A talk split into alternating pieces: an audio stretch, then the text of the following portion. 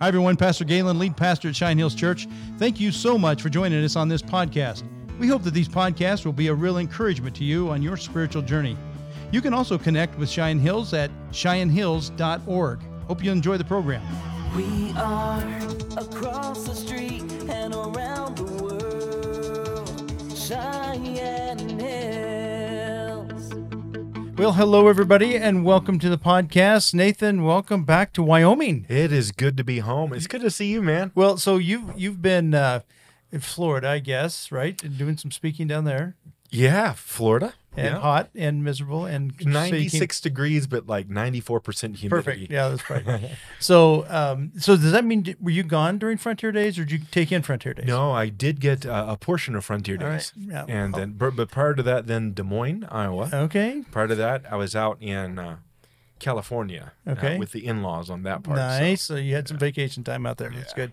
Well, I want to talk about some conservative things. Um, you mentioned about my hat, and uh, Oh, yeah. I did. I get this. I got this over in Laramie, and you said you knew this company. Yeah. And they and some of the students at the West Institute put these together. What's the deal? yeah, yeah. There's a place there called Range Leather. Yeah. And you can spot them from a mile away. Yeah. No. I- Uh, because they have big old really, logo. Yeah. Right, and they're well-made hats. Yeah. But the fun thing is when you go and buy from Range Leather, by and large, first of all, the the man who started Range Leather, I cannot remember his name right now, but he's a wonderful Christian man. Okay. Goes is very faithful in church over there, and then he hires a lot of guys who. Uh, are are taking a um uh, a seminary class Yeah. at uh, the West Institute, so Oh, they'll come in they'll- from they'll all over. work in the. I see what you're saying. Yeah. I gotcha. They put them together. They they do the sales and everything else. Really And- good quality stuff. I mean, Well, I wore I need to go get a billfold because I Yeah. wore mine out. And uh, They had make purses I've st- seen, I don't need a new belts. purse, but I'm glad to hear that. but no, that's really cool. that- I wore two you- of their hats all over Yeah. Israel. Did you really? just- yeah, they're just Yeah. great. Yeah, I got this one. This is kind of my work hat. I've been we've been doing stuff outside and everything, Yeah. so I didn't want to. I saw my hat head is so so bad that I thought I could keep my lid on. Yeah, you look bit. cool with that. Yeah, well, I thanks mean, for that. I don't quite look right. So.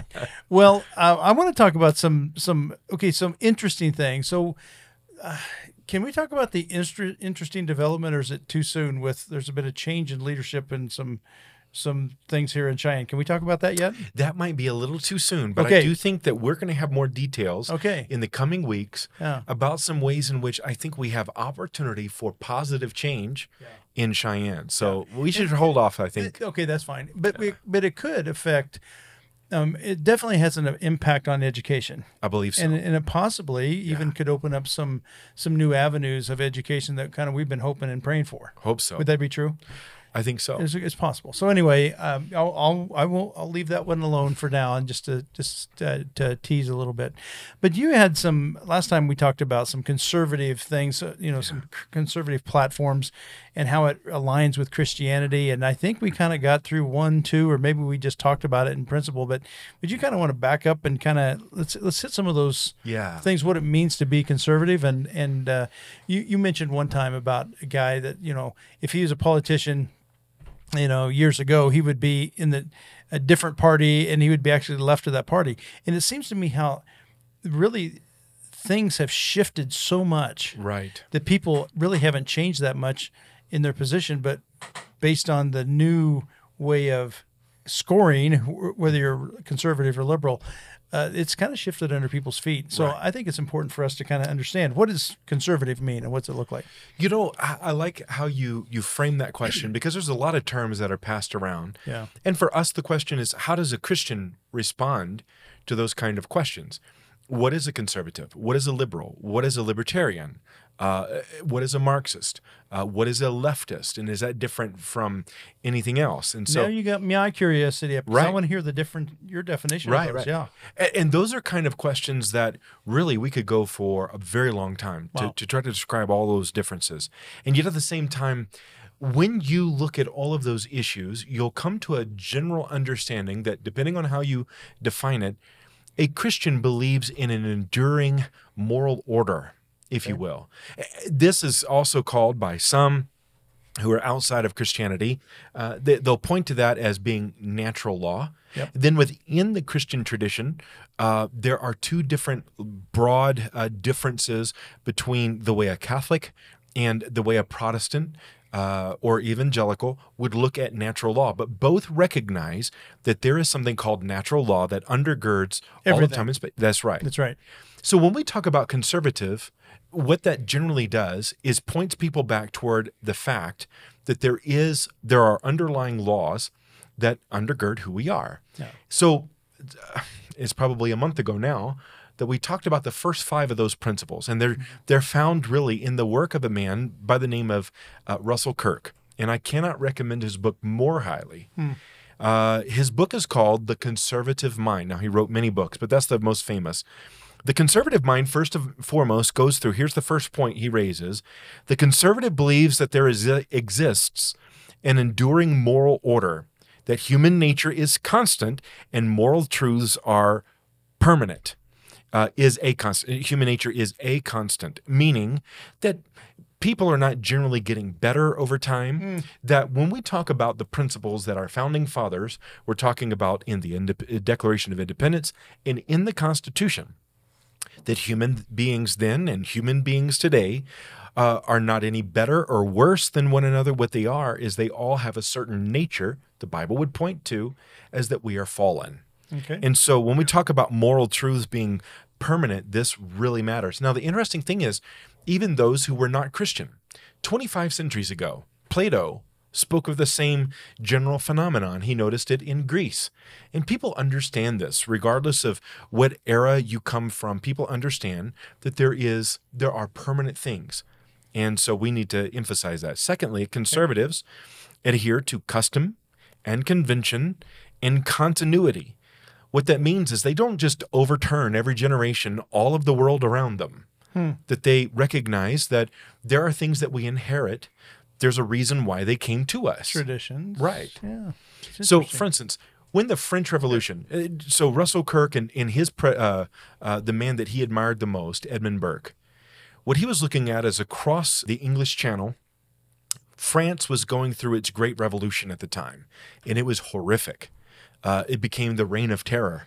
They were trying to do everything from reorder how many days are in a week Okay. to renaming all of the months to starting over the entire calendar over to year one. They called it year the year of Thermidor one. I don't know how they came to that, but that's how they Why? what was their they wanted the, they believed that they should reestablish everything. Huh. That all things prior to that should be overturned and they should remake everything. Wow. And so that a conservative believes that that is a very deadly thing to do. Sure. And sure enough, even in that instant, it's very important. Yeah. So then the third thing, conservatives believe in what could be called the principle of prescription. Okay. And what that means is that conservatives have a general sense that modern people are dwarves. Uh, are modern people are dwarves standing on the shoulders of giants Right. And that there are many people that have great stature in the past that ought to be heard Yeah. because they gave us an idea or ideas that are very important. They're basic understandings that we ought to, every one of us, Hmm. we ought to know. Well, even even things that we learned from from huge failures. That's right. You know, Norm, Nuremberg trials. I mean, you, there's a lot of things you can learn from the Absolutely. failure of humanity Right. in that whole. That, and so I wouldn't call those people giants, but the conclusions of like, you know what, this was evil. we can also see that principle found in the New Testament, where the Apostle Paul points out how the people in the Old Testament were there as the old King James Version calls it ensamples. That's not an, even a word in the Never modern language today. No, I didn't even know that. We just use the word example.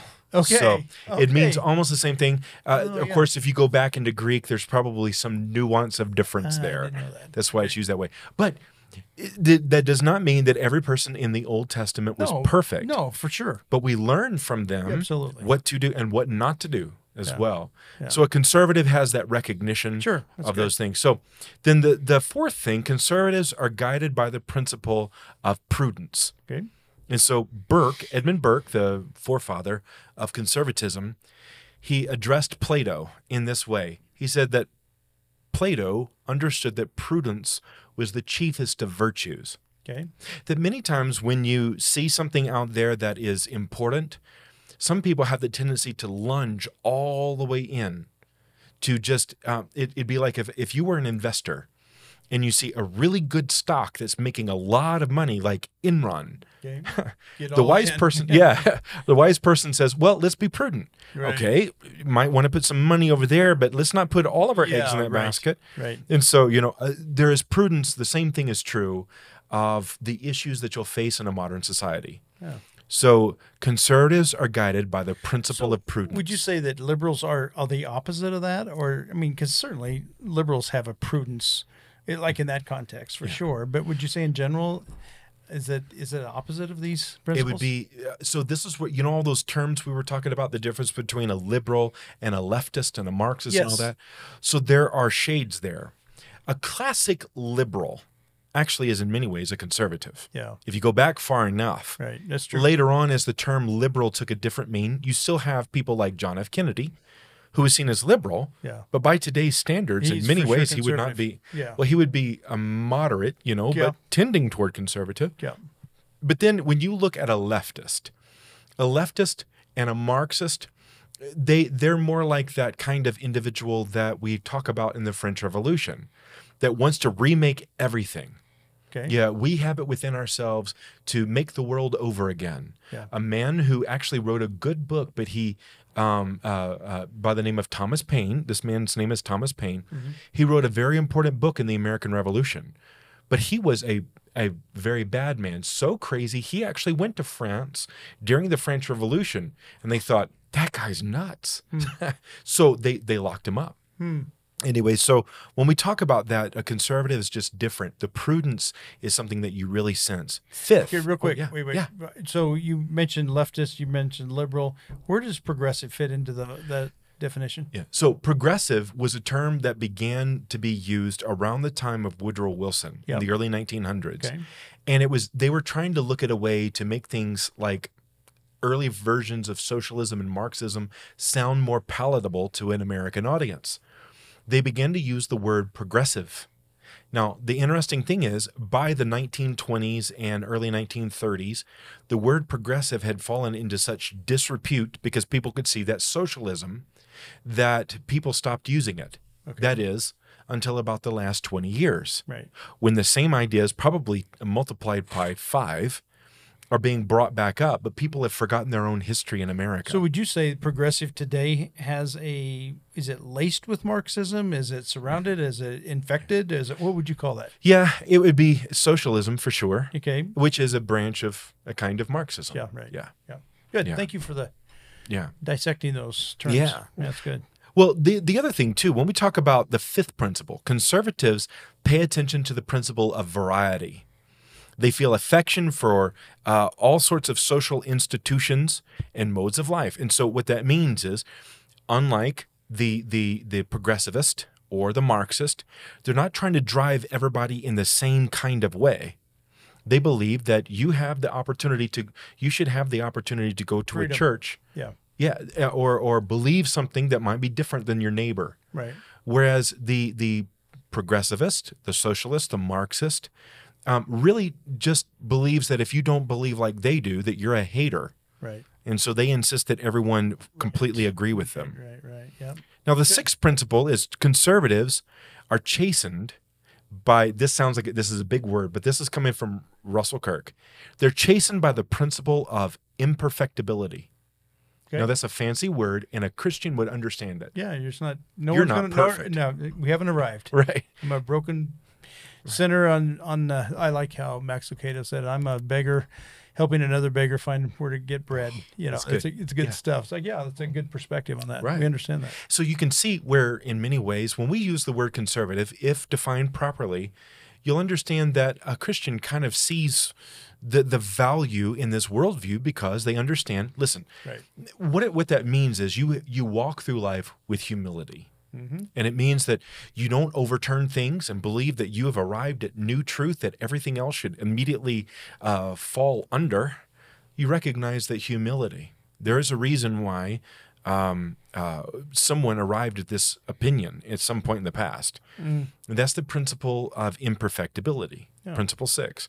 Principle seven conservatives are persuaded that freedom and property are closely rela- are- are oh, closely linked. Yeah. Interesting. Now, this is interesting.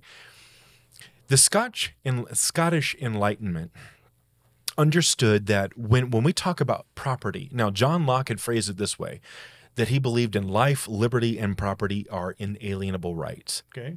The problem with that is property is you can sell it and it's alienated from you now.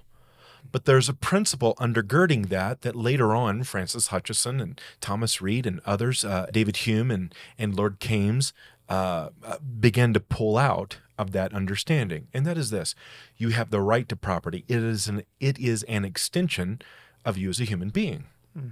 And so if I come and claim your property, I've actually violated you as well.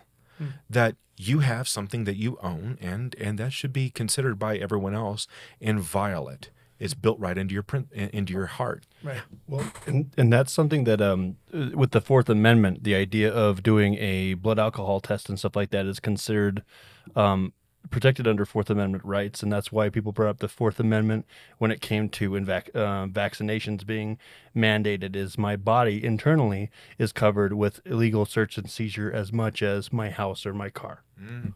Wow. Yeah, see.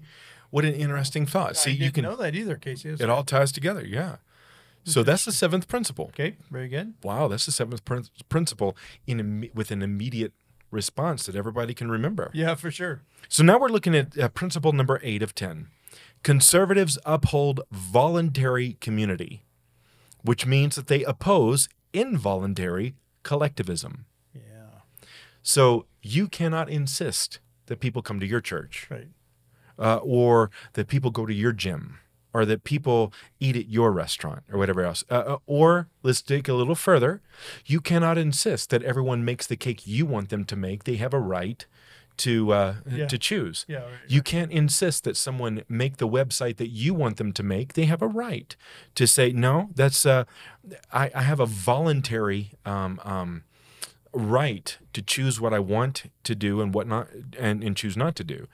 It's And almost that freedom of conscience and recognizing that freedom of conscience. Yeah. Right, right. And if you truly believe in freedom, if, if you are physically free but you're not mentally free, are Yeah. you free? Yeah. No. And I think that's the question. So that's what they're getting at. That's the eighth principle. Nine, principle nine. Say eight again, just as the principle. Uh, the eighth principle is conservatives uphold voluntary community Okay. and they oppose involuntary Got it. collectivism. Right. Right. Yeah. Okay. Very good. Principle nine: Conservatives perceive the need for prudent restraints upon the upon power and upon human passions. It Interesting. makes perfect sense. Sure. Yeah. Absolutely. So, I mean, that's one where you know when we speak politically, the the uh, power is the ability to do as one likes. Now, if power is centralized into the hands of one person and they get to do what they like, that means that many many other people are not doing what they uh, like. Yeah. It's a tyrant. Right. Right. Yeah. So you know that that whole thing with you know his tyrants kind of started back with the pharaohs. You could see that. You know they mm-hmm. got they got upset. I think one of the real cool passages in, in Genesis is when the the pharaoh. The new Pharaoh had forgot what Joseph did, what he meant, and what he meant to that. And so, as a result of that, he said, "You know what? There's too many of these guys. We're going to oppress them." And that, so we get to see in the Bible the first picture of that tyrant or tyranny and oppression of people. And it's like power pressing down on people and it's like it didn't work then it doesn't Right. work now and Right. it's uh it's an old, age old uh, dilemma of the human of power for Right. humanity yeah Right.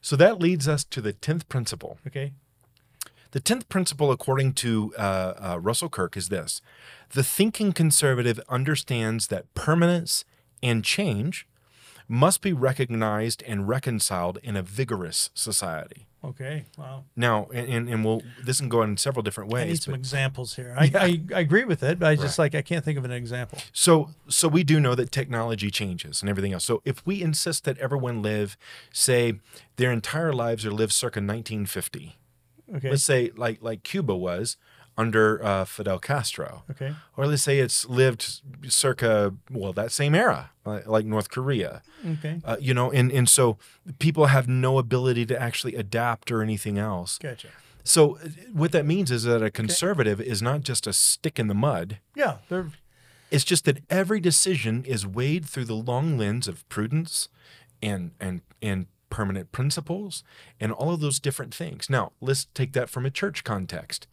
When you look at that, do you have to sing songs that were written in 1700? No. or can if you want to. 1950. Yeah. You can if you want to. Yeah. You have that ability. Yeah. You know what I mean? But you're right though. When you're when you're stuck in that certain, there's some churches that do, That do. say, okay, we're we're kind of this is our era. uh, This is where we think it's inspired or whatever. Right.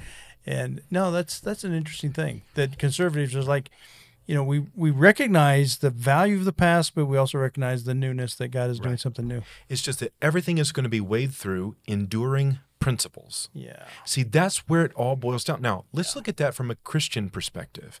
What we believe is that we have enduring principles established before the foundation of the earth, Yeah. encapsulated in something known as the sacred scripture. Uh, it's it's the Holy Bible. And so everything that we do as a Christian is looked at through the lens of the Bible. And also, we look at that and live it out in real time.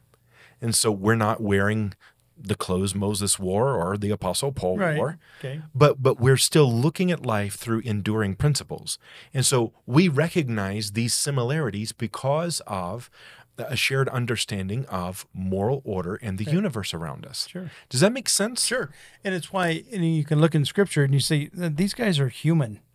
They're they God is dealing with them and it's like they're just as human as as you and I are and they have doubts and fears and frustrations and all these other things. And it's like it's really refreshing that God you know has, has long suffering with them you know because they haven't but really nothing's changed that much. And mm-hmm. so no I, I get that. That's a that's an interesting understanding of the well all these principles i mean I, i've got a biblical reference to them but all these principles are rooted basically mm-hmm. rooted out of come out of scripture exactly Right. yeah that's where they were tying it to i saw uh, over there I saw that just- hand I was just uh, thinking about the example you used as for um, different churches singing different songs, but you're look, talking about looking through the lens. So if you're looking at the song you're choosing to, to sing in the church, you want to say, does it fit with Scripture? So if you're deciding, no, I like to, I'm going to stick with these old hymns because I know they stick with Scripture, or if you're choosing a new song, you look through the lens of, does it fit with Scripture, not just taking it because it's the newest thing. yeah that's exactly And right. that's and that's fitting those two together with what you're saying. Yeah. well said and i don't think a person could phrase it better Yeah. because you're still holding all things up. same up principle yeah to Different. something that is permanent uh, what what uh, years ago someone called first things these are permanent principles yeah that's good well these are important important things. So you, have you been studying these? Is this part of your most of my life actually. oh all your life. Okay so but uh, there's a book I, oh i probably read it several decades ago called uh, the conservative mind yeah and that's what they really get at and that's what russell kirk wrote in 1953 but he was going backwards and looking at all of this through the lens of, of a historian yeah and looking at those permanent things and i think they matter very much today the thing that sticks in my mind as I as I just try to think of all of them is that is that word prudence. I mean, to to me, prudence actually, it kind of. I bet you, if we thought about it, I bet it would lace through a lot of these. Yeah. Um, you could see prudence in it, just about each one of these principles. You know, uh, again, just just uh, three weeks ago, I had the opportunity to listen to uh, Dr. Matthew Spalding, who is the head of the uh, the grad school for Hillsdale College. Okay. Every year, we uh, this is now the fourth time I've heard it. He uh, uses prudence from the life of Abraham Lincoln to show what a statesman looks like. Oh yeah. Again, it circles around this word, prudence, that we don't think about very much. But Abraham Lincoln used the word a lot, and our founding fathers used the word a lot as well. And that's because we can feel a th- certain thing is right, but we still have to think about it carefully, logically, uh, systematically, and not just lunge from from one extreme to the next. Yeah. And a conservative is not a lunger; they're a person that is very thoughtful and deliberate. Yeah, that's good. I like the I like the definition. I get the picture, and it's it's a it's a good understanding. It would it would be interesting to try to unpack, you know, the the opposite of that. Whether it's I'm not sure if the opposite is as leftist or the opposite is progressive or the opposite is is liberal, but whatever that opposite is, and then are those are there some truisms, on, uh, some consistencies there And another well? one to weave in here that matters to Wyoming is a libertarian. Okay, So, and that that is probably a talk all unto itself. Okay. Attempting to come to similar positions but without a full recognition in many ways, or at least undercutting the basis of that enduring moral order. And so that is the challenge there. But that's such a big thing; it would take a while to unpack. That no, but that's a very key thing because that's really morality is what cha- is uh, what separates um, even even religious thought. Os Guinness in his Golden Triangle of Freedom really hammers this really hard. That freedom ha- uh, uh, can only really exist in an environment of morality. Okay. But morality by itself becomes many different things to many different people Okay. unless it is undergirded by faith. Oh yeah. Now, it, it it could be uh, any sort of faith background, but you can't have morality that will last without faith. And then faith is the one that allows that environment of freedom, uh, which has to be rest upon morality, and morality on faith. And he calls it this this golden triangle of freedom. Yeah. And so that that's getting right at your heart. You spot immediately because of that conservative mindset. You you spot the the the natural order of this logical progression of thoughts Yeah. even if you haven't read Guinness. That's it's right. just it makes sense. It's and that's the word. The common sense enlightenment Oh, there you is go. common sense, and that goes back to sensus communis with Cicero, and then prior to that to Aristotle and Plato and Socrates. Wow. So there you are, by your nature, because you have common sense, you understand the conservative argument. Wow. Way to tie it all together. That was fun. Thank you, Nathan. That was good. Well, I think we'll we'll we'll probably put a pin in this one, and I don't know if we'll come back or not. But this that's a great picture of uh, a conservative mind, a conservative thought, and it's kind of your world.